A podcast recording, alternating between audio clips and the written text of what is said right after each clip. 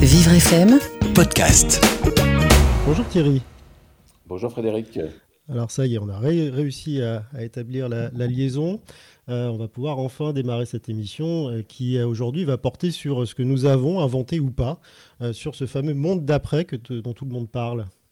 Et, et c'est une liaison forte à propos ce matin, Frédéric, puisque euh, là, on vous a coupé un peu euh, l'électricité dans votre quartier, donc il a fallu Carrément, vous ouais. adapter. Et euh, ce qu'on fait aujourd'hui depuis à peu près euh, une dizaine de semaines, c'est ça, c'est-à-dire s'adapter. Et pour s'adapter, bah, il n'y a pas mieux que ce qu'on appelle la digitalisation. Alors je vous rassure, on ne va pas essayer d'utiliser trop de gros mots, hein, ça c'est un gros mot. Digitalisation, ça veut simplement dire que ça fait une dizaine d'années qu'on a de plus en plus des smartphones dans les poches. On est de plus en plus relié à l'Internet très haut débit. Et on essaie d'en tirer parti pour rester en vie, pour rester en contact. Et ce matin, on se pose juste une question qui est assez simple. Est-ce que le monde ne s'est-il pas accéléré tout d'un coup pour profiter des technologies qui étaient jusqu'ici présentes, mais pas forcément utilisées? Parce que ce qui fait l'innovation, la plupart du temps, c'est l'usage, mais pas que. Alors je crois que ce matin, on aura de beaux invités qui vont essayer de défricher un peu euh, ce sujet, n'est-ce pas Oui, oui, oui, innovation ou accélération. On en parlera avec Stéphane Distinguin, le fondateur et le patron du groupe Fa- Faber Novel, qui une- on va dire pour simplifier, une agence conseil en innovation. Adrien Morera, qui est le fondateur de Bruce, euh, qui lui euh, est un, recruteur digital. Euh, Nicolas Gay, qui est le fondateur de Wellmo, qui œuvre dans le domaine de l'immobilier. Yannick Silva, qui a créé un crochet. Donc lui, il est dans l'innovation, il va nous en parler. Un crochet anti-co- anti-Covid, on va dire. Vincent Maillard, qui est le fondateur, fondateur de Plume Énergie et qui nous parlera d'énergie verte et de solidarité. Et enfin Nathalie Baudouin, qui est la directrice d'une de, de Mouche, qui est une compagnie de, de théâtre qui œuvre dans, dans un domaine un peu particulier, qui sont euh, celui des, des ESAT, les établissements euh, pour des, avec des travailleurs qui sont en situation de handicap. Tout de suite, nous retrouvons Gladys, qui j'espère, elle, n'a pas de coupure électrique. Bonjour Gladys. Bonjour Frédéric, pas de coupure à l'horizon. Bon, alors moi, c'est un lundi qui démarre avec une grosse coupure, mais c'est un lundi aussi qui démarre avec le très attendu Ségur de la santé dont on parle beaucoup dans la presse. Oui, et d'ailleurs, l'Obs nous rappelle qu'il est nommé ainsi parce que trop de Grenelle tue les Grenelles et que le ministère de la Santé est situé au 8 avenue de Ségur. Bon, vous m'accorderez que c'est un détail, mais il est important de clarifier les choses. Le Ségur de la Santé débute ce lundi 25 mai, comme vous venez de le dire, dans un climat de défiance des personnels hospitaliers vis-à-vis du gouvernement, nous dit-on dans la Croix. Éprouvés par des semaines de Covid-19, les soignants de l'hôpital public attendent beaucoup du gouvernement. Dans le Figaro, on parle de moins de deux mois cette semaine, très exactement, pour refonder le système hospitalier, un Ségur de la santé qui doit tirer les leçons de la crise. Un gouvernement qui n'a pas le droit à l'erreur, titre le Huffington Post. Les héros de la nation attendent Emmanuel Macron, écrit-on, soigner les maux des hôpitaux, corriger les dysfonctionnements. C'est tout l'enjeu de ce Ségur de la santé. Nous irons vite et fort, a promis Olivier Véran, visiblement conscient des innombrables attentes du personnel soignant six mois après le plan d'urgence pour l'hôpital porté par sa prédécesseur euh, Agnès Buzyn, comme le rappelle la Croix. Ce personnel manifeste ses revendications depuis des mois, dit le magazine. Lundi 15h30, c'est là que tout va commencer. Olivier Véran et Édouard Philippe vont annoncer par visioconférence à quelques 300 représentants de la santé le déroulement euh, du cadre de la concertation. Euh, c'est ce que l'on nous apprend dans le journal Le Monde. On nous noie avec des rien ne sera plus jamais comme avant, mot d'Olivier Véran issu d'une promesse aux professionnels de santé. Et on rappelle également que le 15 mai dernier, euh, Macron euh, s'était rendu à l'hôpital de la Pitié-Salpêtrière de Paris. Il avait lui-même reconnu avoir fait une erreur dans la stratégie annoncée il y a deux ans sur une réforme de la santé qui ne portait pas assez de sens et avait un rapport au temps et une ampleur qui n'était pas du tout suffisant par rapport à l'état où était l'hôpital. C'est dans ce contexte que l'on a promis une révolution de cet hôpital. Et dans Le Point, on nous indique que pas plus tard que la veille, dimanche, hier, euh, que des professionnels de santé ont publié un manifeste des soignants. Il contient des propositions qui sont extrêmement détaillées pour sauver l'hôpital. Oui, et ce manifeste, on le retrouve dans les colonnes de Libération. Euh, quelques points que je vais vous citer dans cet océan de, re- de revendications, entre autres la revalorisation des carrières pour les soignants, l'accès aux soins pour tous, le rattrapage pour la psychiatrie, la réforme de l'assurance maladie, la refonte des études de médecine. Voilà, ce sont des gros. Ce texte qui est aussi accompagné d'une lettre ouverte au président. Monsieur le Président, montrez-nous qu'on peut compter sur vous, exprime les jours heureux. C'est le collectif de soignants médicaux et paramédicaux. Et dans le Huffington Post, on nous parle d'un Emmanuel Macron qui souhaite absolument ériger ses soignants en héros de la nation. Il compte d'ailleurs les mettre à l'honneur le 14 juillet prochain lors du défilé. On évoque aussi la Légion d'honneur en janvier 2021 pour ceux qui ont participé activement à la lutte contre le Covid. En conclusion, dans le magazine numérique, on peut lire pas avare des gestes symboliques, l'exécutif n'a semble-t-il plus d'autre choix que de passer au concret et d'aller au-delà des primes exceptionnelles déjà promises. Il paraît effectivement difficile pour ces héros, ceux en première ligne dans la guerre sanitaire, pour reprendre les mots du chef de l'État, de se contenter de lauriers et de breloques en chocolat. Mais eh lui non plus, il ne fait pas de promesses en l'air dès qu'il annonce la fermeture de son territoire aux étrangers. C'est Courrier International qui nous en parle le mieux ce matin. Plus de Brésiliens sur le sol américain. Alors on pourrait se dire que c'est un choix qui paraît normal connaissant la bête, mais on nous rappelle que Donald Trump est tout de même un proche allié de Bolsonaro, le, le président euh, brésilien, pour qui cette nouvelle est un coup dur.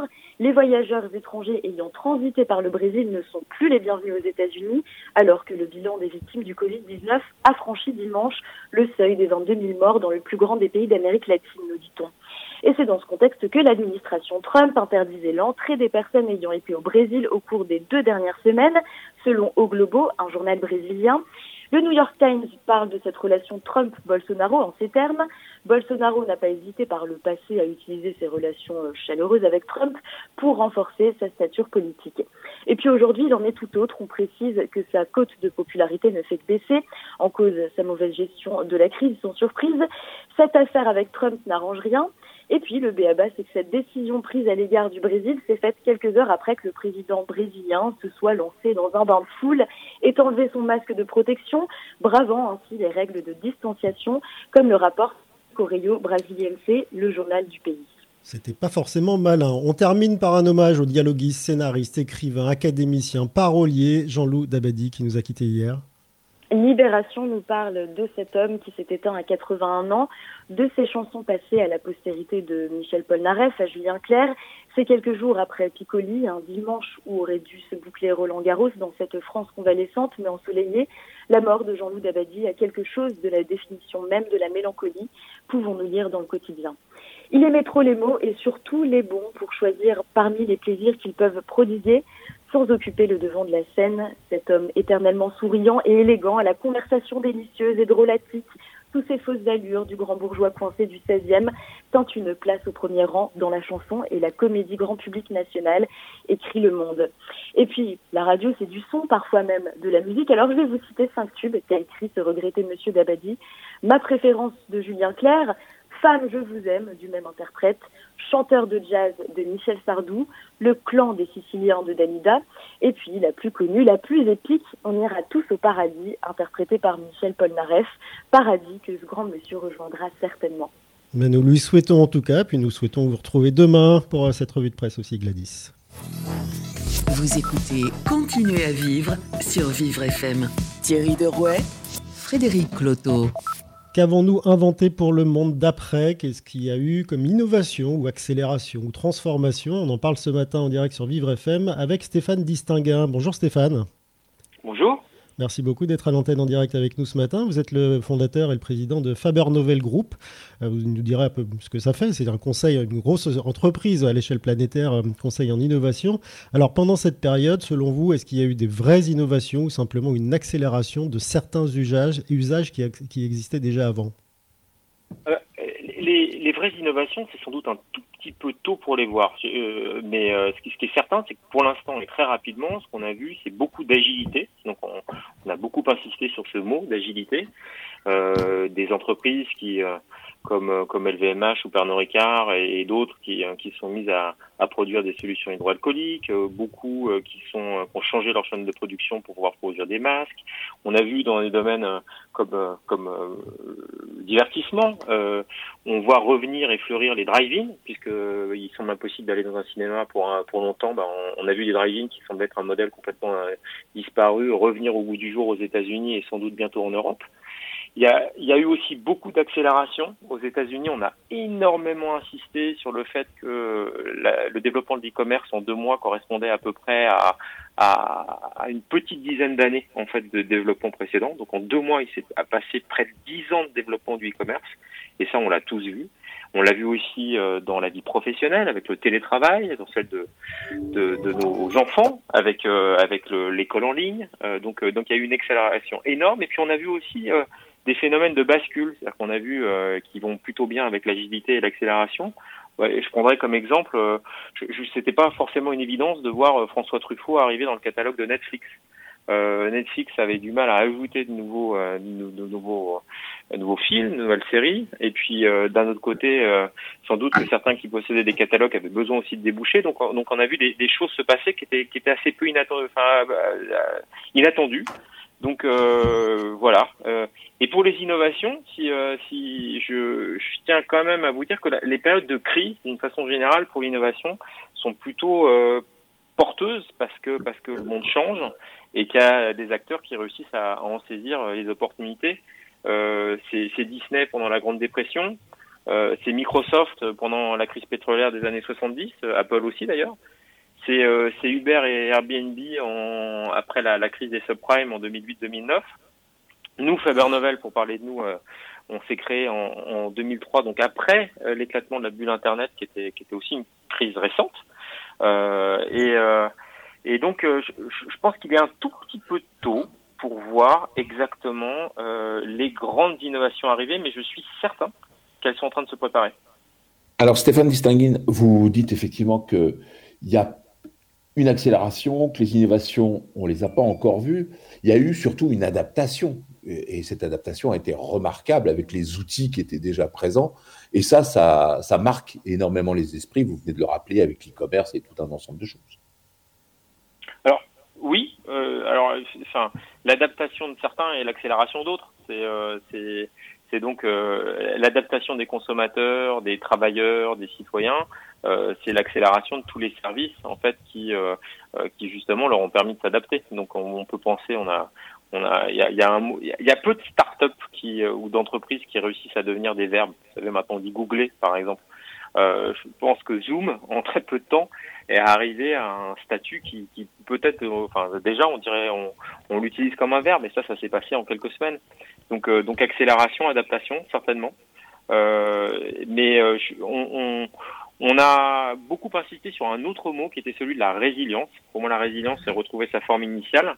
Euh, J'y crois en, en, revanche un peu moins parce que je, je j'ai l'impression que très peu d'entreprises vont retrouver et très peu de services vont retrouver leur forme initiale. Donc, euh, on, a trouvé des substituts, on, les a transformés, on a, on a choisi de, de, changer pour d'autres services. Euh, mais c'est pour moi un peu plus que de l'adaptation. Vous pensez vraiment, Stéphane Distinguin, que certaines entreprises qui n'étaient par exemple pas du tout adeptes du télétravail, on en parlera demain pendant toute, euh, toute une heure d'émission, vont le, le, rentrer maintenant dans leur mode d'action? Parce que on voit beaucoup d'entreprises plutôt traditionnelles chercher à faire revenir là leurs, salariés, même ceux qui peuvent télétravailler, le plus vite possible. Bah, ça, c'est un, très bon sujet, c'est un sujet qui est très complexe.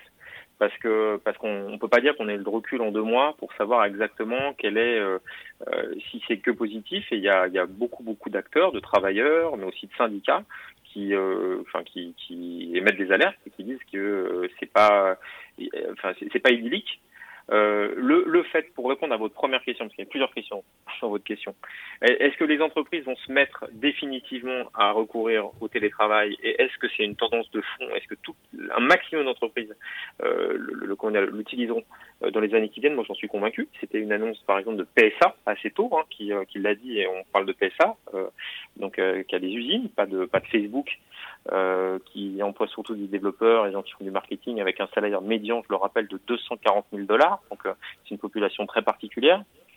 Euh, c'est parti pour durer. Après, euh, c'est pas forcément la panacée non plus. Il faut trouver son rythme, son équilibre. Ça correspond à certains, ça correspond moins à d'autres. Euh, donc les, entreprises vont devoir accompagner, à mon avis, tester encore un peu plus dans la durée et dans des conditions qui sont pas celles du Covid, euh, des enfants qui peuvent pas aller à l'école. Enfin, on, a testé les choses dans des conditions qui n'étaient pas tout à fait les conditions minimales du, du télétravail. Alors justement, Stéphane Distinguin, qu'est-ce qu'on a appris? Parce que on est vraiment en mode un peu ce que vous aimez pratiquer, c'est-à-dire le test on learn, hein, c'est-à-dire qu'on on, on, essaye et puis on essaye d'en retirer des leçons. Et là, quelles sont les premières leçons et enseignements qu'on peut en tirer? Bah, déjà, on peut en tirer. La première des leçons, c'est que ça a marché sans doute mieux que ce qu'on pensait. Euh, et, euh, et, ça, je, je, euh, je sais pas comment ça se passe dans une radio, euh, mais euh, dans une entreprise plus classique, je pense qu'on est nombreux à avoir testé les choses et à se dire assez régulièrement, Ouh là là, ça se passe mieux que ce que je pensais. J'étais capable de faire des choses que je ne pensais pas possible de faire à distance. Euh, après, on s'est aussi rendu compte que c'était beaucoup plus fatigant. C'est-à-dire qu'il y a eu beaucoup, beaucoup du coup d'analyse, de réflexion. Euh, c'est euh, et je, je, je, sais que je parle sur Vivre FM, donc euh, on, a beaucoup comparé en fait euh, l'utilisation de ces outils à, à, la fatigue que peuvent avoir des personnes malentendantes à suivre une conversation. C'est-à-dire que le niveau de concentration est nettement supérieur à distance que celui qu'on peut avoir dans une salle en bénéficiant euh, d'autres éléments de, d'information euh, parfois euh, non verbaux. Euh, et, et, et, donc ça, c'est, je, je, reviens sur ce point. Il y a des choses qu'on n'imaginait pas possibles, qu'on gardera, et il faut commencer à apprendre de nouvelles pratiques, un peu comme si c'était une nouvelle étiquette aussi, c'est-à-dire comment on se comporte dans ces euh, dans ces réunions à distance. Donc euh, donc c'est c'est pour moi le début et, l'intérêt et ça aussi c'est c'est une des, choses intéressantes qui s'est passé, c'est que on a été nombreux à partager et à avoir euh, intérêt à, partager nos bonnes expériences. Donc je ne sais pas si ça a été votre dans votre cas à vous dans, sur les réseaux sociaux. Tout d'un coup il y a une sorte d'accalmie, les gens étaient un, peu plus bienveillants et j'espère ça aussi que ça continuera et qu'on pourra, c'était un point aussi que je voulais partager avec vous, ce qui a été important et très innovant dans cette phase, c'est que je pense qu'il y a aussi eu de la volonté de faire des choses pour le bien, euh, de euh, d'aider. Euh, euh, il y a évidemment les applaudissements à 20 heures, euh, la volonté de beaucoup d'entreprises de participer à cet effort. J'ai parlé tout à l'heure de ceux qui pouvaient produire en fait des masques, des solutions hydroalcooliques, mais elles ont été aussi nombreuses à chercher à, à contribuer autrement. Et euh, il y a énormément d'entreprises qui, euh, qui sont convaincues que l'après, c'est pas uniquement euh, faire du nouveau business ou réussir à adapter leur ancien business, mais c'est aussi chercher à pratiquer de nouvelles règles dans la vie des affaires de façon à être plus vertueuse et, et chercher à avoir l'impact le meilleur possible sur, sur l'environnement. Alors justement, Stéphane Distinguin, faire du neuf avec de l'ancien, ça a été l'une des idées que vous avez lancées pendant cette période en imaginant qu'on pouvait euh, vendre la Joconde à un prix faramineux pour essayer de financer euh, tout l'argent qu'avait coûté le Covid. Ah, euh, merci. J'ai été beaucoup interpellé sur, cette idée qui était partie de, de, depuis Facebook. Euh, mon idée de, de, base, elle était assez circonscrite. C'était, euh, c'était, euh, moi, je, je, suis convaincu qu'un des problèmes majeurs du moment et de cette crise, c'est le financement de la culture. Et je pense peut-être qu'encore plus que d'autres industries, c'est une industrie tout à fait particulière quand on est européen, français. et que cette, cette crise met vraiment à mal le modèle de création et le modèle de, de diffusion de distribution. Euh, donc, et, et je vois pas immédiatement de solution. Donc, j'ai lancé une idée un peu euh, euh, iconoclaste en disant, bah, est-ce que, pourquoi est-ce qu'on vendrait pas de, du très ancien pour essayer de produire du nouveau? Et donc, de là est venue cette idée de, la Joconde, qui, qui en plus a un, principe incroyable, c'est que vous connaissez la, taille de la Joconde? J'en revenais pas. Elle fait 14 mm d'épaisseur. C'est quelque chose, c'est un petit objet en fait, qui rentrerait sans doute dans une petite valise. Enfin, il a été volé au début du XXe siècle d'ailleurs euh, et, caché dans un dans un dans une, chambre de bonne. Euh, et cette, cette valeur me semblait incroyable et donc comment est-ce qu'on peut chercher à transformer un objet en quelque chose de plus vivant? Il y a eu de nombreuses idées qui sont apparues derrière, des gens qui s'en sont emparés en proposant d'en faire une monnaie virtuelle, la dossier à la blockchain. Euh, des, et, que les idées, que les choses soient claires, hein, je, je, ne recommande pas de vendre euh, la Joconde, mais je trouve que la réflexion de comment on peut utiliser mieux son patrimoine de façon à financer le futur, comment est-ce qu'on pourrait peut-être mieux exploiter la Joconde, d'autres œuvres, et je crois quelque chose de nécessaire aujourd'hui et qui nous permettra par ailleurs de garder, c'est le fond de mon message, euh, des arbitrages importants euh, vis-à-vis euh, des grands grands acteurs de la culture que sont déjà aujourd'hui, qui sont de plus en plus demain, les Netflix, les Google, les Amazon, les Apple, les Facebook, qui ont aujourd'hui la, la, main en fait sur la diffusion, la distribution des contenus artistiques. Merci Stéphane Distinguin, CEO, patron, fondateur de Faber Novel Group, d'avoir été à l'antenne de Vivre FM en direct ce matin pour parler d'innovation ou d'accélération. Faire du, nouveau avec de l'ancien, c'est une belle idée, en tous les cas pour financer la culture. Euh, faire du recrutement aussi sur Internet, c'est l'idée d'Adrien Morera, cofondateur de l'agence Bruce. Bonjour. Bonjour. Merci beaucoup d'être avec nous ce matin euh, à, l'antenne. Alors aujourd'hui, les entreprises, euh, on entendait euh, Stéphane Distinguin parler de, talents qui valent 240 000 dollars par an, ça fait, ça fait cher. Ce sont des gens qu'on ne recrute pas forcément sur un CV, mais on cherche à avoir des, talents. Est-ce que la digitalisation telle que vous la pratiquez chez Bruce, du, du, process de recrutement, n'empêche pas la, détection justement de ces talents en se contentant, on va dire, d'étudier un, simple CV et puis quelques critères factuels? Euh, non, bien au contraire, la digitalisation elle va permettre d'avoir un recrutement beaucoup plus qualitatif en fait. Le principe de la digitalisation, c'est de faire gagner du temps sur les tâches qui ne sont pas forcément très intéressantes pour pouvoir mettre de la qualité dans le recrutement et passer du temps sur les tâches à valeur ajoutée, notamment de sélection des meilleurs talents. Donc c'est pas Alors Adrien euh, qu'est-ce que vous appelez sélection? Voilà, sélection des meilleurs talents. Parce que la notion même de talent, euh, elle est aussi subjective. Alors comment est-ce que vous, vous la définissez? Bah, Nous déjà, on pense que tout le monde est un talent. Euh, et notre métier, notamment, c'est d'essayer de révéler le talent de chacun en essayant d'aider les gens à trouver un peu leur voie et essayer de trouver les carrières qui peuvent leur correspondre. Donc déjà, tout le monde a un talent. Euh, ça, c'est le premier point. Euh, et le talent, il va s'exprimer dans différents métiers, de différentes manières. Et justement, nous, notre rôle en tant que recruteur, ben, c'est d'essayer de matcher des besoins d'entreprise avec les bons talents. et donc, il n'y a pas de... Vous les définissez c'est talents Parce que c'est pour l'auditeur, c'est un peu euh, voilà. C'est quoi les talents? C'est des compétences, c'est des appétences, c'est-à-dire la, capacité de faire des choses. Comment est-ce qu'on arrive aujourd'hui en mode digitalisé à identifier ces talents? C'est ça la question, parce que vous parlez de matching, tas de choses qui parlent pas forcément à nos auditeurs. Mais comment est-ce qu'on fait pour euh, euh, pour prendre un individu, regarder ses talents entre guillemets, et puis en faire la liste et les mettre en valeur? Tout à fait. Alors, bah, le talent, on peut dire que c'est euh, un mélange de compétences dites techniques et de savoir-être euh, adapté à un contexte d'emploi et d'entreprise bien précis. Donc euh, chaque entreprise, de par son environnement et les missions qu'elle propose, va avoir une définition du talent qui va être différente. Et notre rôle, c'est de réussir à analyser cette définition pour la mettre dans un process digitalisé afin de sélectionner, sélectionner au mieux les talents.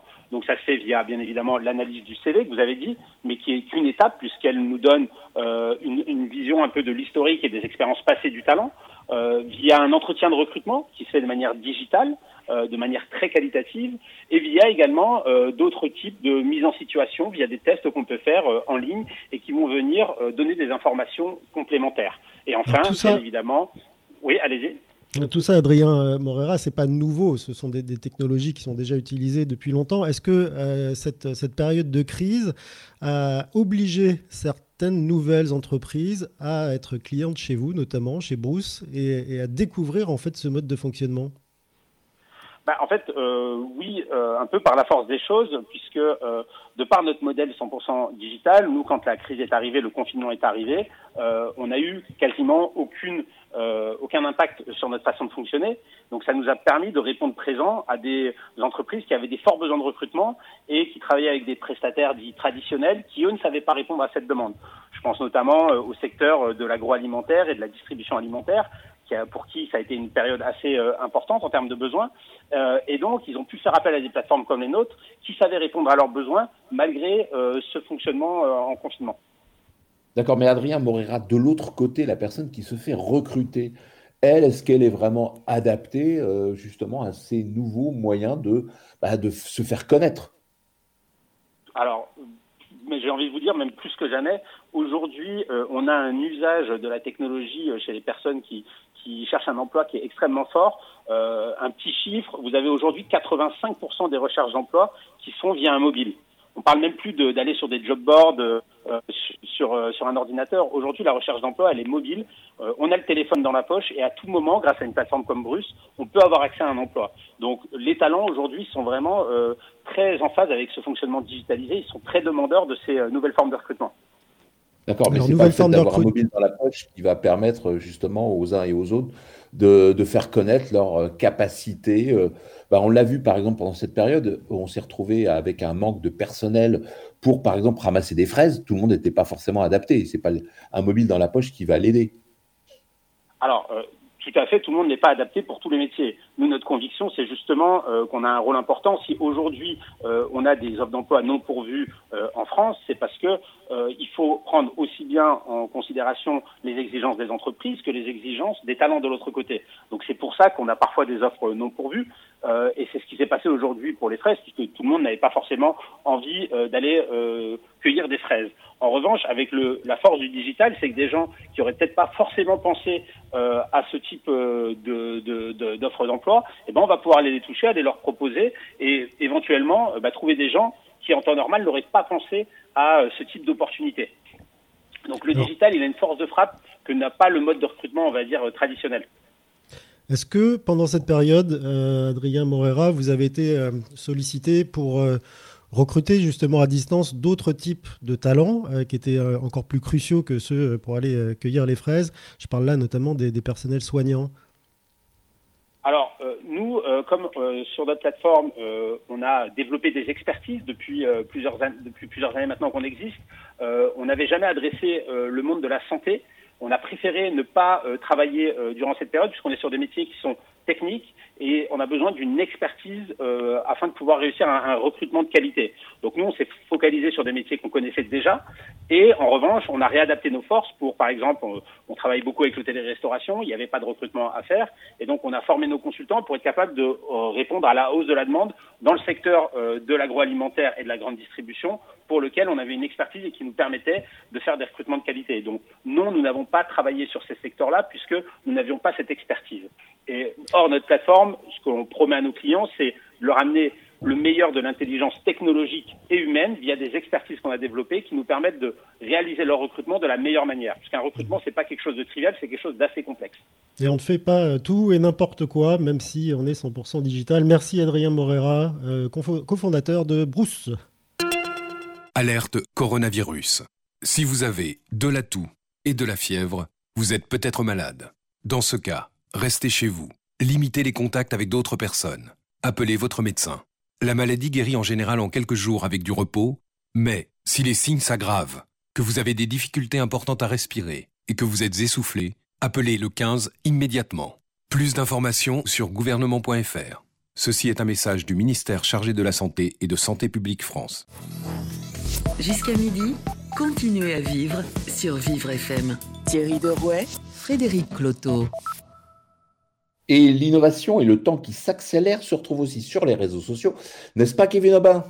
Totalement. Bonjour à tous. Alors aujourd'hui, vous commencez par les États-Unis où l'innovation, c'est une styliste qui, avec la magie euh, de sa capacité à confectionner des masques, a un peu euh, bah, soulevé euh, l'attention des réseaux sociaux. Totalement. C'est des masques inspirés de l'univers d'Harry Potter. Le masque a été reproduit en fonction d'une carte de maraudeur qu'on retrouve dans un épisode de la saga Harry Potter. Vous portez le masque sur le visage, il est tout noir et grâce à votre respiration, bah, la couleur noire du masque se transforme en une carte blanche. Voilà une sorte de magie. La créatrice a présenté une vidéo d'illustration sur TikTok. Elle a gagné, tenez-vous bien, 12 000 abonnés en très peu de temps. Euh, Stéphanie Hook, c'est son nom, ne compte pas en rester là. Elle prévoit adapter d'autres masques au film euh, Alice au pays des merveilles. Il faut savoir aussi qu'il faut à Stéphanie 17 heures de travail pour confectionner un tel masque. Alors, l'innovation sur les réseaux sociaux, c'est aussi le retour en arrière avec euh, parfois le retour de la connerie. Hein. en Martinique, par exemple, une affiche a quand même fait bondir certains politiques sur Twitter. C'est une affiche jugée raciste hein, par, certains membres de l'opposition. Il s'agit euh, d'une sensibilisation sur la fameuse mesure du mètre de distanciation physique. Sur l'affiche de la préfecture, on pouvait lire un mètre ou cinq ananas. Entendez par là si vous n'arrivez pas à instaurer un mètre de distance entre vous, euh, placez 5 ananas entre chaque personne. Voilà, enfin, si vous n'arrivez pas à mesurer un mètre, placez 5 ananas. Des visages politiques crient euh, au racisme, notamment Jean-Luc Mélenchon de la France Insoumise. L'affiche euh, a été retirée d'Internet et la préfecture a présenté ses excuses sur Twitter. C'était pas très malin, effectivement. Un gros élan de solidarité est en marche et ça se passe aux Émirats Arabes Unis, c'est ça? C'est une initiative dont les donateurs sont originaires de plus de 100 pays. Le but, c'est bien sûr hein, d'aider les personnes les plus impactées financièrement par la situation du coronavirus 10 millions de repas. C'est le nom du projet de la nourriture distribuée aux chômeurs euh, qui n'arrivent plus à joindre les deux bouts. Plus d'un million de personnes ont déjà bénéficié de ce élan de générosité, des dons d'argent, mais également en nature. Une âme généreuse a même offert un million de bananes à la fondation. Voilà. Évidemment, ce matin, les bananes, les ananas. Eh ben, écoutez, on vous retrouve demain peut-être pour une salade de fruits. À demain, Kevin Aubin. Vous écoutez Continuez à vivre sur Vivre FM. Thierry Derouet, Frédéric Cloteau.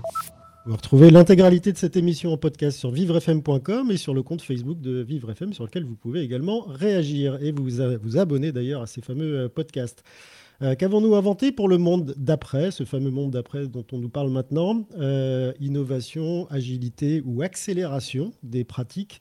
On le voit aujourd'hui et nous sommes en direct avec Nicolas Gay pour en parler, le fondateur de Wellmo. Bonjour. Oui, bonjour. Merci beaucoup de prendre quelques minutes avec nous à l'antenne de Vivre FM. Alors, vous, vous, avez une agence qui propose à la fois des visites, euh, on va dire virtuelles ou digitales des, appartements, des biens que vous vendez, et puis euh, vous allez jusqu'à la, vente euh, digitalisée également. Qu'est-ce qui s'est passé pendant cette période de, Covid?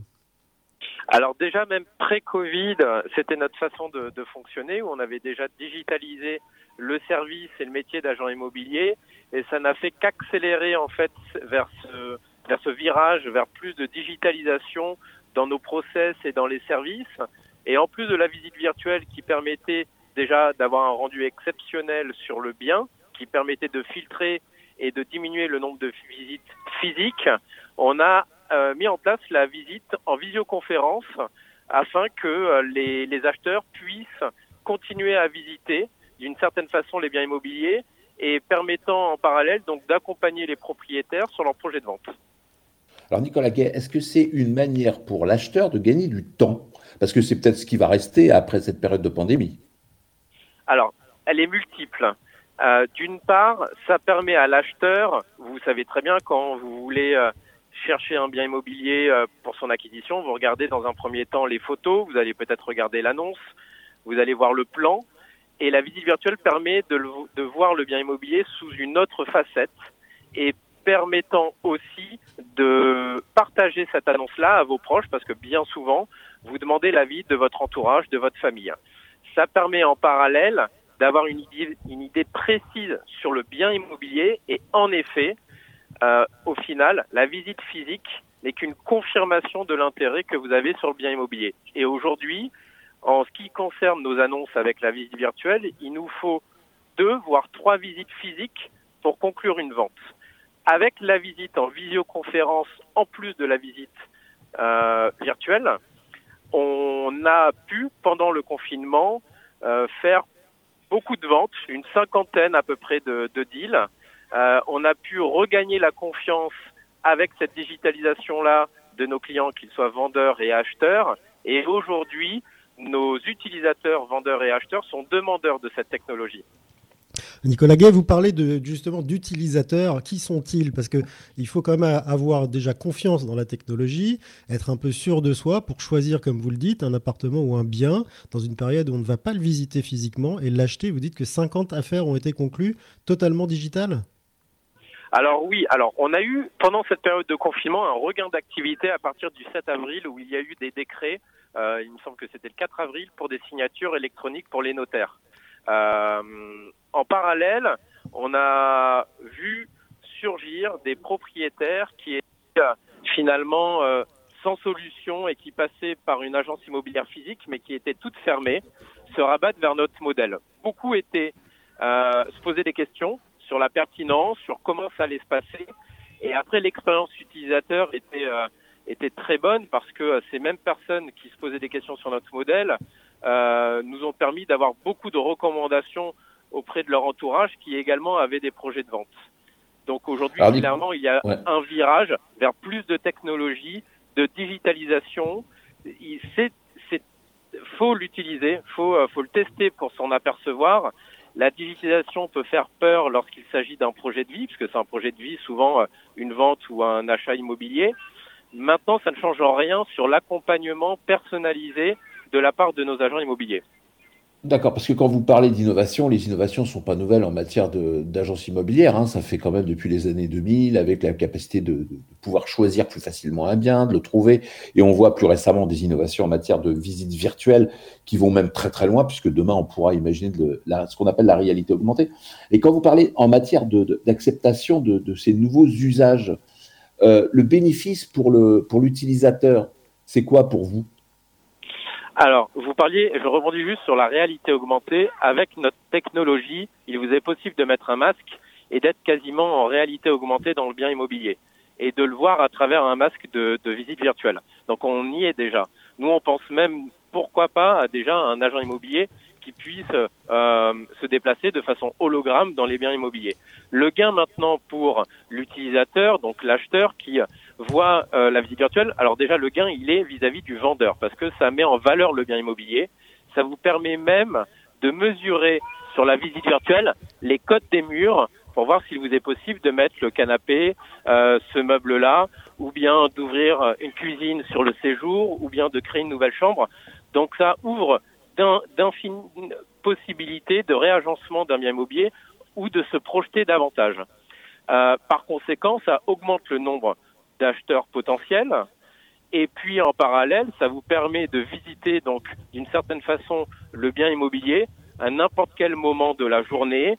Euh, souvent, vous regardez encore les annonces des sites de professionnels tels que Se Loger, vous avez encore souvent à faire des photos sont faites avec un téléphone. Certes, aujourd'hui, on a augmenté la qualité des photos avec un téléphone, mais pour vendre un bien immobilier, il faut bien euh, plus que, que de simples photos pour mettre en valeur et pour que les acheteurs puissent réellement se projeter. Est-ce qu'il n'y a pas, Nicolas Gay, quand même un, risque de vice caché euh, qui soit totalement dissimulé par ces visites virtuelles? Ça permet de filtrer déjà davantage euh, et de vous dire en tant qu'acheteur potentiel si oui ou non. Les vices cachés, c'est notre responsabilité. On a fait le, le, le pari d'être totalement transparent sur le bien immobilier, de donner toutes les informations s'il y a des choses euh, à, dire, on les dit, qu'elles soient bonnes ou mauvaises. Par ailleurs, on, donne également la géolocalisation des biens, parce que souvent c'est la première question que les, personnes demandent.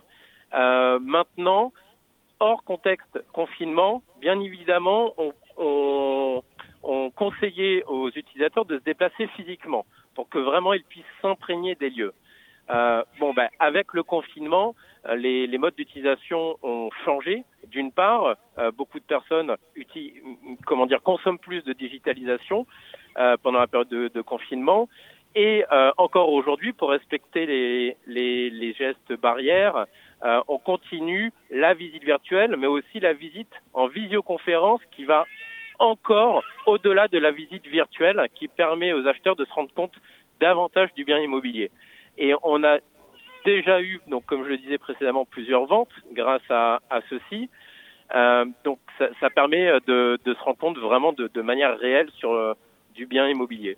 Et comme vous le dites, après, l'expérience réussie crée un bouche à oreille positif. C'est un peu ce qui vous est arrivé pendant ce, cette période. Merci Nicolas Gay d'avoir euh, répondu à nos questions à l'antenne de Vivre FM. Vous êtes le fondateur de Wellmo. Nous enchaînons tout de suite avec Yannick Silva. Bonjour Yannick. Bonjour, bonjour. On parle, on parle beaucoup de vous en ce moment dans la presse. Vous êtes le fondateur d'une société qui s'appelle N-Concept. Vous êtes basé à, Pau, je crois. Et vous avez créé, euh, ou est-ce que d'ailleurs, on va vous poser la question, vous avez créé ou aviez déjà créé un crochet qui s'appelle Yanouk et qui permet d'éviter tout contact quand on ouvre une porte, quand on, quand on veut taper un code bancaire ou des choses comme ça. L'idée était déjà là avant euh, cette pandémie? Non, du tout, du tout. L'idée est vraiment sortie pendant la pandémie. Euh, pour être plus précis, euh, c'est sorti dans la semaine du, du 15 avril euh, par finalement un constat, un constat de tout ce qu'on touche dans la journée, de, un constat de, vouloir protéger ben, ses proches, mes enfants en, premier. Et, donc l'idée est née par, par, plusieurs essais, par plusieurs prototypes faits en impression 3D, et avec la volonté de rassembler en un petit outil un maximum de fonctions. Euh, donc vraiment dans l'idée d'avoir quelque chose qui soit multifonction, euh, qui nous permette d'ouvrir des portes aussi bien de les pousser que de les tirer, de pouvoir tourner des, loquets, de pouvoir appuyer sur des boutons euh, et, autres. C'est-à-dire qu'on a, même des fonctions qui permettent d'accrocher son sac au bord d'une table ou de pouvoir porter un sac avec. Euh, voilà, c'était vraiment toute une réflexion euh, qui est née juste pour euh, aider, pour aider vraiment dans un élan de solidarité et qui, euh, comme vous, vous, venez de le dire, a, a eu un envol incroyable. Alors, eh, on va revenir un petit peu sur, sur votre invention. Est-ce que ça s'adapte à, à, notre existant quotidien sans tout casser? Tout à fait. Donc, euh, donc le crochet Yannock s'adapte à, à, ce qu'on vit au quotidien. Euh, C'est-à-dire qu'il est, il est, pensé pour le quotidien. Et euh, ça n'empêche pas euh, que les gens vont pouvoir aussi découvrir d'autres fonctions avec. Euh, des retours de, témoignages, des personnes qui nous disent ben, j'arrive à pousser mon chariot au supermarché avec. Euh, c'est vraiment des voilà des, petits témoignages comme ça qui nous montrent euh, d'autres personnes qui nous disent qu'ils arrivent à tourner un, robinet euh, robinet d'eau. Nous on avait pensé au mitigeur mais on n'avait pas forcément pensé au robinet. Et donc vraiment voilà c'est le petit couteau suisse, euh, le petit Yannick français non suisse, Yannick français qui, permet voilà de nous aider au quotidien. Alors on va parler avec notre invité suivant euh, d'énergie et d'énergie verte notamment, et on, entend beaucoup parler là de, relance, mais en tenant compte euh, évidemment de, ce besoin de transition euh, écologique permanent dans toute action. Est-ce que votre crochet Yanouk est écologique?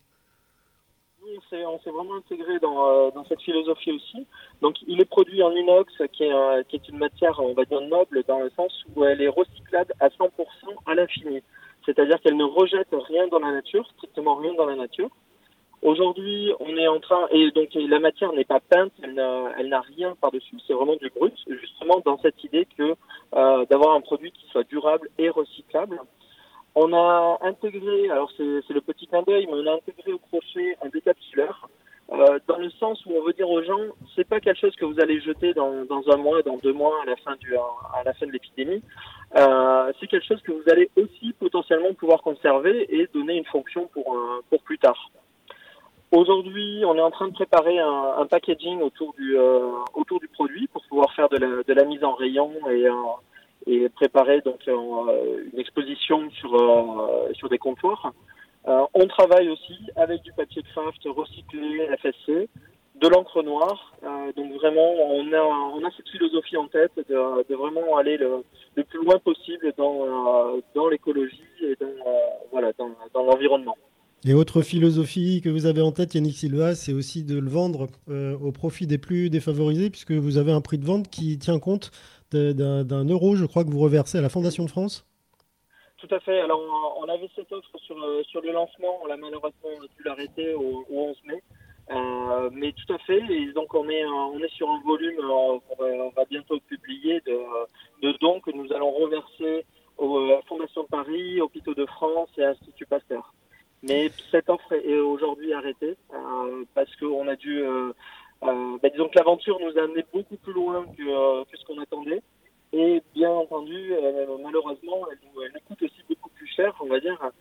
donc il a fallu qu'on revoie un petit peu notre positionnement par rapport à ça mais il n'en reste que le, prix de vente sur le marché reste quelque chose de, très abordable, de très bas par rapport à ce qu'on qu peut trouver à côté.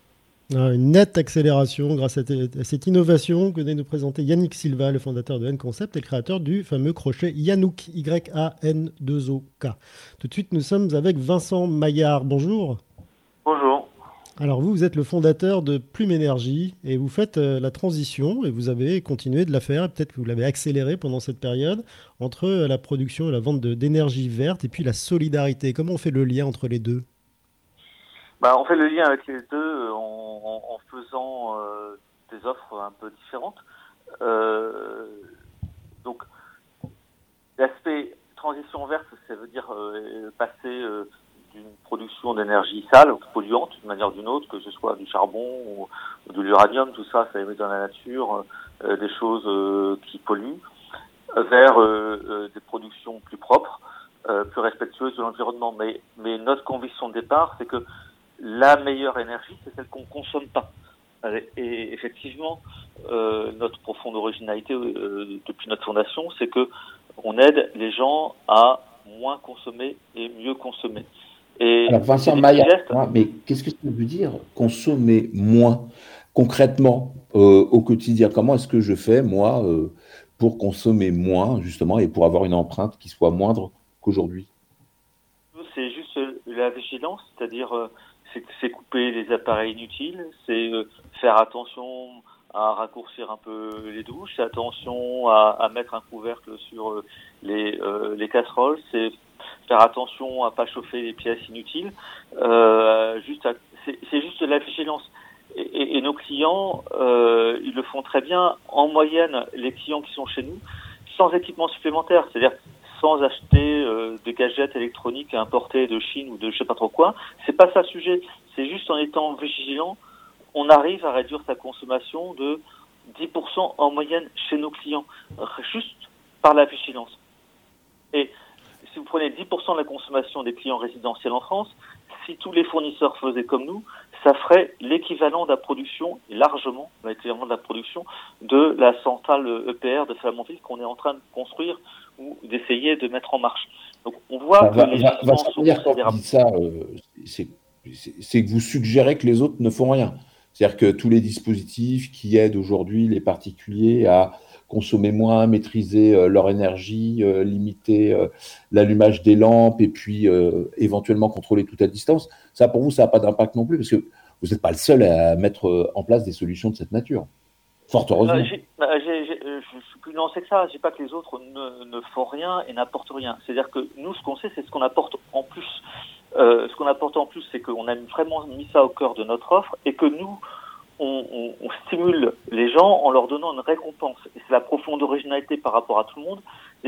Nous, les clients qui réduisent leur consommation, bien sûr, ils vont réduire leur facture parce qu'ils consomment moins, mais on double le gain de leur consommation d'énergie. On abonde ça et on leur donne ça sous forme d'une cagnotte, euh, ce qu'on appelle un bonus éco-conso. Et cette cagnotte, c'est là qu'on en revient à la question de la solidarité, cette cagnotte, ils peuvent l'utiliser évidemment pour payer leurs factures, c'est basique, euh, mais ils peuvent aussi l'utiliser pour investir dans les énergies renouvelables. Et là, on commence à aller dans une, un modèle de d'amorçage de la transition énergétique. La consommation moins nourrit les investissements qui permettent de faire la production pour alimenter la consommation qui reste, parce que les gens continuent quand même à consommer, ils consomment moins, mais qu'on continue à consommer. Et depuis aujourd'hui, euh, ces clients-là aussi, ils peuvent utiliser cet argent pour donner de, de l'argent à ATD Carmont, donc, une association caritative qui aide des clients démunis et qui aide les, les, les, personnes en précarité. Donc on voit bien le lien avec la solidarité. Les, les gens font des gestes, on leur demande de l'argent, ils font des gestes, ça économise. La, Alors Vincent Maillard, Vincent Maillard, on en revient à, cette, à l'impact de cette, de cette séquence pandémique. Euh, quel, quel, type de comportement avez-vous pu voir justement sur ces cagnottes? Est-ce que ça a évolué dans le sens de la solidarité ou plutôt dans le sens de je garde l'argent ou, plus, ou encore, comme vous le disiez, je vais investir dans des, dans des énergies vertes? Est-ce que les gens étaient plus solidaires avec ces fameuses cagnottes que vous leur reversez quand, vous, quand ils économisent un peu d'énergie? L'impact du coronavirus direct, c'est que toute chose égale par ailleurs, hein, comme disaient les statisticiens, euh, les gens sont restés chez eux, donc ils ont consommé plus. Euh, c'est euh, bah, un peu fatal. Vous êtes plus, longtemps, plus souvent, plus longtemps chez vous, vous consommez plus. Donc nous, on, on a eu une réflexion là-dessus pour savoir ce qu'on faisait, et en fait, pour accompagner les clients qui avaient des augmentations de factures, on a réduit euh, leur abonnement. On leur a dit, bon, on baisse votre abonnement de 50%, ce qui est un geste considérable, pendant la période de confinement. Ce qu'on n'a jamais voulu faire, c'est baisser le prix de l'énergie elle-même, parce que baisser le prix de l'énergie, c'est pousser les gens à consommer plus. Voilà. Après, on leur redonne des conseils. Euh, une, petite, une, petite, pression quand même. Parce que vous dites toute chose égale par ailleurs, ça tombe bien. Mais si vous consommez plus à votre domicile, c'est que vous n'avez pas consommé euh, à l'endroit où vous travailliez euh, précédemment. Donc, euh, toute chose se compense, non? Bien sûr, bien sûr. Nous, on a aussi euh, des, euh, dans nos clients, on a des collectivités publiques. Hein, on a en particulier euh, la ville de Paris qu'on qu alimente en électricité sur 5000 sites, même 10 000 sites aujourd'hui. et on a vu sur un certain segment, là c'est très particulier, des baisses de consommation. Globalement en France, la consommation a baissé. Ce que je veux dire, c'est que pour les individus eux-mêmes, ils ont pu avoir une hausse de leur facture parce qu'ils ont consommé euh, ils ont consommé plus en tant qu'individu. Globalement, la consommation a baissé, les émissions de CO2 ont baissé. Enfin, ça, c'est quelque chose qui est connu, euh, tout le monde le, tout le, monde le sait. Et, et notre sujet, c'était effectivement d'accompagner les clients qui avaient des hausses de facture parce qu'ils étaient chez eux, ils consommaient plus. Et c'est pour ça qu'on a baissé leur abonnement euh, de manière très significative, hein, parce qu'une baisse de 50%, c'est quand même, c'est quand même énorme euh, pendant la période de confinement. Merci Vincent Maillard, euh, fondateur de Plume Énergie, d'être venu nous expliquer comment vous transformiez l'énergie en solidarité. Jusqu'à midi, continuez à vivre sur Vivre FM. Thierry Derouet, Frédéric Cloteau quelques innovations dans le lot de cette émission ce matin, nos invités, des accélérations, on l'a vu aussi, et puis des pratiques nouvelles. Euh, l'une d'entre elles nous a vraiment marqué. Il s'agit de, celle qui a été euh, initiée par Nathalie Baudevin, qui est avec nous euh, en ligne. Bonjour. Oui, bonjour. Alors vous, vous êtes directrice de, l'Oiseau-Mouche, et puis vous avez fait pour le coup quelque chose d'assez innovant, puisque euh, dans un établissement euh, de, services et d'aide par le travail, c'est-à-dire des, entreprises particulières qui euh, permettent de faire travailler des personnes handicapées, notamment psychiques, bah, vous avez maintenu une activité qui n'était pas évidente à l'origine, de télétravail, de théâtre et de mobilisation à la fois des personnels et à la fois des, travailleurs. Comment avez-vous réussi à, faire ça? Parce que faire, du, faire faire du théâtre à des personnes handicapées psychiques à distance, c'est pas forcément évident. Oui, alors en fait l'idée c'était euh, donc effectivement nous on est une compagnie de théâtre un peu particulière puisqu'on on existe depuis 40 ans. On accueille donc des personnes en situation de handicap mental et psychique et euh, l'idée était que dans ce confinement un peu particulier de comment faire pour garder le contact avec euh, nos professionnels et nos salariés euh, puisqu'on ne savait pas trop combien de temps ça allait durer mais également comment faire perdurer les compétences professionnelles des personnes. Donc l'idée était au début d'appeler régulièrement les personnes pour savoir euh, comment on allait. Euh, nous, on faisait des réunions de travail à distance en télétravail. Et on s'est rendu compte de la limite en fait des, euh, des appels téléphoniques aux comédiens, serveurs et cuisiniers, puisqu'on a également deux restaurants sur Roubaix, l'alimentation et le garage. Et au bout d'un mois, on a vraiment senti que c'était très très compliqué. Et l'idée m'est venue de dire, mais en fait, nous on se voit en visio c'est important, on est des êtres humains, qu'on puisse aussi se voir en visio, savoir si tout le monde va bien et de comment perdurer le lien entre nous et de garder euh, une fédération avec les comédiens. Et donc du coup, on a euh, travaillé avec euh, le GAPAS, donc le siège de notre association, avec Monsieur Foucault, qui est le responsable du service informatique, et Sophie Monoki, qui est chargée de tout ce qui est développement et qualité bien traitance, pour réfléchir à quel de quelle manière on pourrait rendre accessible le numérique aux personnes euh, qu'on accompagne et euh, notamment comment euh, faire des visioconférences à distance. Alors ça n'a pas été simple. On a mis sincèrement huit jours de travail intensif à réfléchir sur quel outil déjà. est-ce que c'était Facebook? Est-ce que c'était un blog? Est-ce que c'était est-ce que c'était Discord? Voilà, les moyens technologiques qu'on avait à disposition finalement, euh, on a un chef de cuisine qui est euh, assez calé en informatique et qui nous a créé une page informatique, une page internet, en essayant de rendre l'accès le plus simple possible pour que les personnes puissent avoir qu'un lien à cliquer pour accéder à cette page et ensuite euh, créer un lien Zoom pour pouvoir être en visio. Donc ça, c'était la première étape. Donc une fois qu'on a conçu le concept qui nous euh, correspondait bien, euh, la deuxième étape a été de rendre l'accessibilité à tous à domicile. Euh, avec les moyens technologiques que les personnes avaient chez elles, donc soit un ordinateur, soit une tablette, soit un smartphone, pour pouvoir expliquer comment accéder à cet outil qui, qui n'est pas forcément chose aisée pour les personnes qui qu'on accompagne. Et donc ça, ça a remis du temps. Et l'idée était vraiment au départ de faire plutôt une visio, euh, on va dire convivialité, c'est-à-dire comment on va dans un créneau de deux heures une fois par semaine en prenant des nouvelles de chacun. L'idée c'était que c'était pas euh, obligatoire, c'était vraiment euh, voilà chacun venait comme il veut, arriver à l'heure qu'il voulait, repartait à l'heure qu'il voulait. C'était modéré par par des, des collègues pour qu'on puisse avoir une, accessibilité. Ensuite, on s'est dit bon, bah, c'est pas forcément suffisant parce que là, le confinement dure un peu. Euh, beaucoup et on se rendait compte de perte de compétences à l'endroit du, du, physique aussi puisque bah on bouge pas, euh, on avait quand même des personnes assez isolées etc. Et donc on a une une, on a là dans, dans nos salariés quelqu'un qui entraîne des gymnastes en fait dans, en tant que bénévole. Et du coup qui a les compétences pour pouvoir animer on va dire des séances sportives à, domicile. Et donc là on a commencé au bout de, la semaine suivante à organiser deux séances de sport d'une heure le, le, mardi matin et jeudi matin. Une un peu plus tonique chorégraphique et l'autre plus relaxation et prendre soin de son corps donc, si Nathalie Baudouin, si je comprends bien, vous êtes un peu complètement réinventé et réinventé euh, bah, le rôle et le relationnel que vous aviez au quotidien avant. C'est ça. En fait, l'idée, c'était de garder l'esprit euh, de, de, la compagnie d'Oiseau Mouche, qui est une troupe de théâtre, et de, de, garder ce lien fédérateur, et en même temps de comment euh, comment alimenter autrement euh, le quotidien des personnes pour pouvoir justement garder une, une, attention, à dire intellectuelle, et également une, une, une capacité physique. Donc, ça marchait vraiment bien. Votre activité théâtrale, elle a continué ou pas?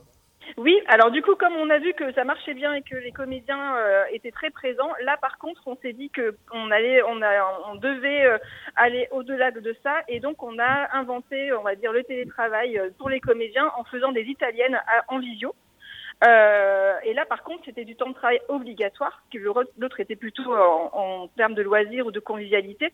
Et donc, en fait, les comédiens ont vraiment été très présents et très attentionnés à ça et on, on, pu travailler à distance euh, leur texte pour euh, ne pas justement perdre euh, perdre les acquis avec le confinement. Et d'ailleurs, aujourd'hui, on est en train de se déconfiner donc euh, petit à petit par petits groupes, mais euh, on a, on est en train encore d'inventer et de créer euh, d'autres façons de, de procéder, puisque bah, avec le, le, virus, on ne peut pas faire de sport en salle, et donc on a une prochaine création qui va se faire avec le Boris Charmaz, normalement, si tout va bien, à Paris en janvier, qui demande d'avoir voilà du souffle et du cardio, on va dire, et donc, euh, on s'est dit, ben, en fait, on a beau euh, réaménager des espaces dans notre théâtre, c'est pas les, conditions sont, sanitaires sont pas respectées, et donc euh, demain matin, il va avoir lieu un temps sport chez eux en visio, mais dans le temps de travail, au lieu de le faire ici dans nos locaux, puisqu'on ne peut pas les faire à cause des conditions sanitaires, ça va être fait, euh, ça va être continué à, mettre, à être mis en place chez euh, au domicile des personnes. C'est vraiment des choses qu'on n'avait pas imaginées. En fait, on s'était dit quand euh, on va déconfiner, bah voilà, les visios vont s'arrêter, etc. Et en fait, on se dit bah que non. En fait, ça a encore du sens aujourd'hui de faire travailler les comédiens chez eux, mais mais dans des conditions un peu particulières. à propos, oui, des conditions et puis des personnes un peu particulières, il faut se rendre compte qu'on n'est pas juste euh, là en train de, de choisir un, Zoom pour faire une, un, apéro, un apéro visio comme beaucoup de gens l'ont fait, mais vraiment d'attirer des gens à rester en contact et à continuer d'apprendre. Euh, est-ce qu'à terme, euh, avec un peu d'imagination, le monde va mieux, beaucoup mieux dans six mois, est-ce qu'à terme vous continueriez, vous pourriez continuer d'intégrer certaines activités sous cette forme? Alors après, ça sera à réfléchir parce que j'ai envie de dire, l'art vivant a besoin quand même du contact euh, humain et de pouvoir être euh, sur le plateau. Euh, je pense que de toute façon, on va falloir se réinventer parce que même euh, on a actuellement, on n'a pas vraiment de consignes au niveau du ministère de la Culture de, de conditions de répétition, mais de devoir répéter à un mètre, enfin dans un, dans un carré de 4 mètres carrés, c'est quand même pas simple. Il est possible évidemment que du coup, on invente encore d'autres systèmes, mais qui aujourd'hui sont à réinventer, mais c'est surtout ce qui est compliqué, c'est euh, de dépasser ces représentations qu'on a aujourd'hui euh, de ce qu'est le, le, théâtre et de ce qu'est euh, l'art l'art vivant. Donc pourquoi pas, j'ai envie de dire, on a bien su en deux mois garder le lien et mettre en place des, des, un accès au numérique qu'on n'aurait même pas imaginé que nos comédiens étaient en capacité de faire et en autonomie. Donc du coup, ça veut dire que cette période-là nous oblige aussi à réinventer de nouveaux systèmes, à mettre euh, le numérique au centre de la de, des réflexions, mais en gardant évidemment euh, cet aspect euh, qui est quand même voilà, il faut quand même qu'on puisse se voir, etc. Après, aujourd'hui, sincèrement, j'ai pas d'idée de comment ça peut évoluer. Euh, l'idée euh, de faire euh, là à 25 une séance sportive de 2 heures demain matin, elle nous est venue la semaine dernière parce qu'à un moment donné, j'ai dit mais non, on peut pas, enfin on peut pas cautionner ici dans le théâtre qu'on fasse ça alors qu'en fait les salles de, gymnastique sont pas ouvertes. Donc du coup, vous, avez, vous, avez bien montré Nathalie Baudouin qu'il y avait moyen d'adapter le, digital à des, à des populations fragiles. une dernière question, vous disiez tout à l'heure que c'était pas obligatoire de participer aux discussions de deux, de deux heures là, par, semaine ou deux fois par semaine. Euh, au final, il y, avait, tout le monde ou pas? Alors au final, on s'est retrouvé euh, quasiment euh, assez régulièrement à 25-35, on est 50.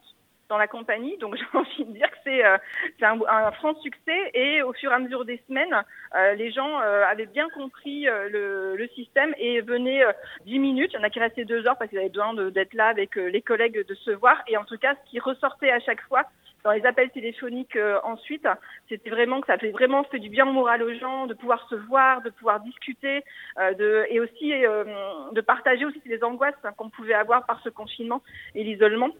Donc j'ai envie de dire que finalement le caractère obligatoire aujourd'hui, c'est surtout est venu surtout de la du succès j'ai envie de dire, de, euh, de, de, de, cette technologie qui au départ c'était pas gagné, j'ai envie, je pense.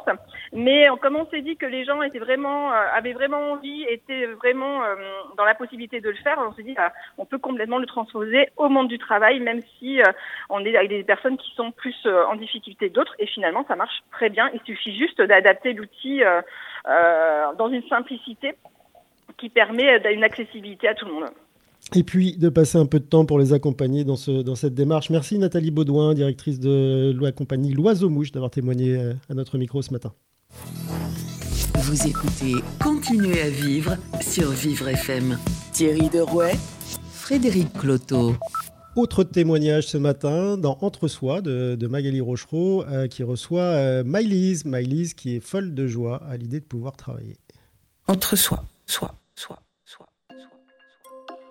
Je suis Maëlys, j'ai trois enfants et je suis divorcée. Je suis pédicure podologue euh, en libéral. J'exerce dans deux EHPAD et dans un cabinet à Paris. Nous sommes partis euh, avec euh, mes enfants et mon ex-mari à la montagne dans les Alpes pour un week-end de ski de trois jours le samedi 14 mars, qui s'est prolongé jusqu'au 1er mai. J'ai eu un confinement dans une merveilleuse région, mais avec euh, trois ados, c'est pas forcément toujours facile de faire la prof, euh, la maman et la cuisinière.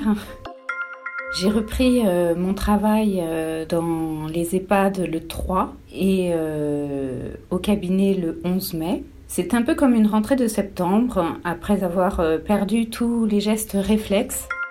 Je suis folle de joie euh, d'avoir repris mon travail. J'ai un métier qui est facile pour moi, même s'il faut beaucoup d'écoute et de concentration. Je suis toujours un peu plus patiente avec mes patients qu'avec mes enfants.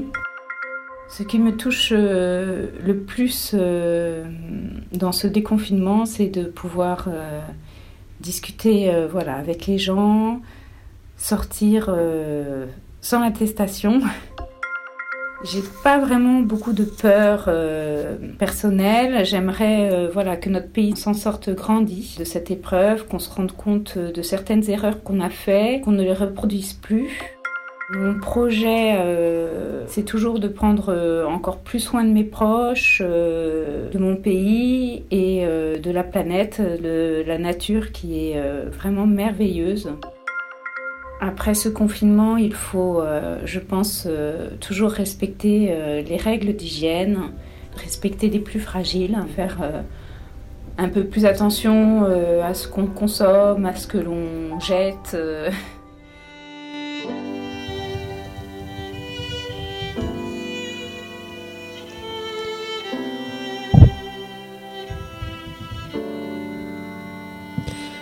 Voilà, c'était Maëlys au micro de Magali Rochereau, euh, un, entre-soi qui sent le, la, bulle d'air euh, euh, souhaitée par, par. Une autre bulle d'air qui nous vient chaque jour de Billy Ferrand qui est avec nous. Bonjour Billy.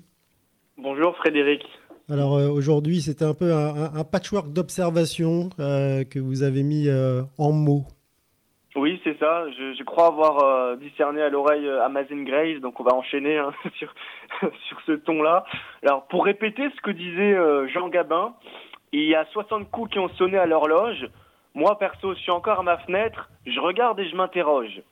Parce que le travail de SAP du Covid nous a conduit ici aujourd'hui à ce ras-le-bol post-confinement, frappé aux couleurs de l'été.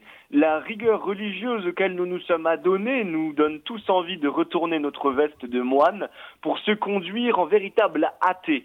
Ce qui est sûr, c'est que le virus aurait des millions de raisons de passer au confessionnal pour tenter d'absoudre ses péchés. Mais ça risque d'être difficile. Alors que les États-Unis sont arrivés au nombre de 100 000 morts et que les Chinois manifestent à bout de bras contre une loi tout sauf contre tout sauf démocrate, Les murs des théâtres sont décrépits de tristesse et d'abandon. Le mal invisible s'est confortablement assis sur les sièges écarlates vidés de son public un vrai désastre chez nous. On se, on se console un petit peu en se disant que les grandes catastrophes accouchent de chefs-d'œuvre et que jamais autant d'inconnus assignés à domicile n'auront créé autant de textes, de dessins, de peintures ou même de vidéos. A contrario, Parmi d'autres bâtisses trapues aux murs brûlés par le soleil, il y a les nôtres qui reprennent des couleurs désormais. Nous sommes tirés à quatre épingles et l'humeur câline, on se rabiboche le faciès autant que faire se peut en sortant de l'ombre pour réapparaître au grand jour en harmonie avec les lumières du soleil. Allongé sur les plates-bandes des jardins, on se contient tout de même encore de se jeter dans les bras de l'autre comme un ruisseau dans la mer. Mais qui dit mer évoque forcément la plage. Et comme on le sait, il ne faudrait pas trop se faire d'illusions quant aux torrides vacances à venir. L'ambiance caliente d'un territoire équatorial et tropical va devoir demeurer dans notre terroir. Les coques gonflent déjà le grand pectoral, se pavanant avec le débardeur moulant, tandis que le sexe opposé pointe de manière précoce les deux mamelles du désir à travers le soutien-gorge. Mais c'est pas parce qu'on ne peut plus batifoler comme des étalons en chaleur qu'il faut forcément hériter de leurs œillères. Le cocher malsain qui nous fouette se cramponne toujours à son fiacre et continue de manœuvrer la cadence infernale. Mais comme l'a si brillamment écrit l'homme de parole, Jean-Loup Dabadi, décédé hier, je vais finir avec cette boucle. Maintenant, je sais, je sais qu'on ne sait jamais. La vie, l'amour, l'argent, les amis et les roses, on ne sait jamais le bruit ni la couleur des choses, c'est tout ce que je sais, mais ça je le sais.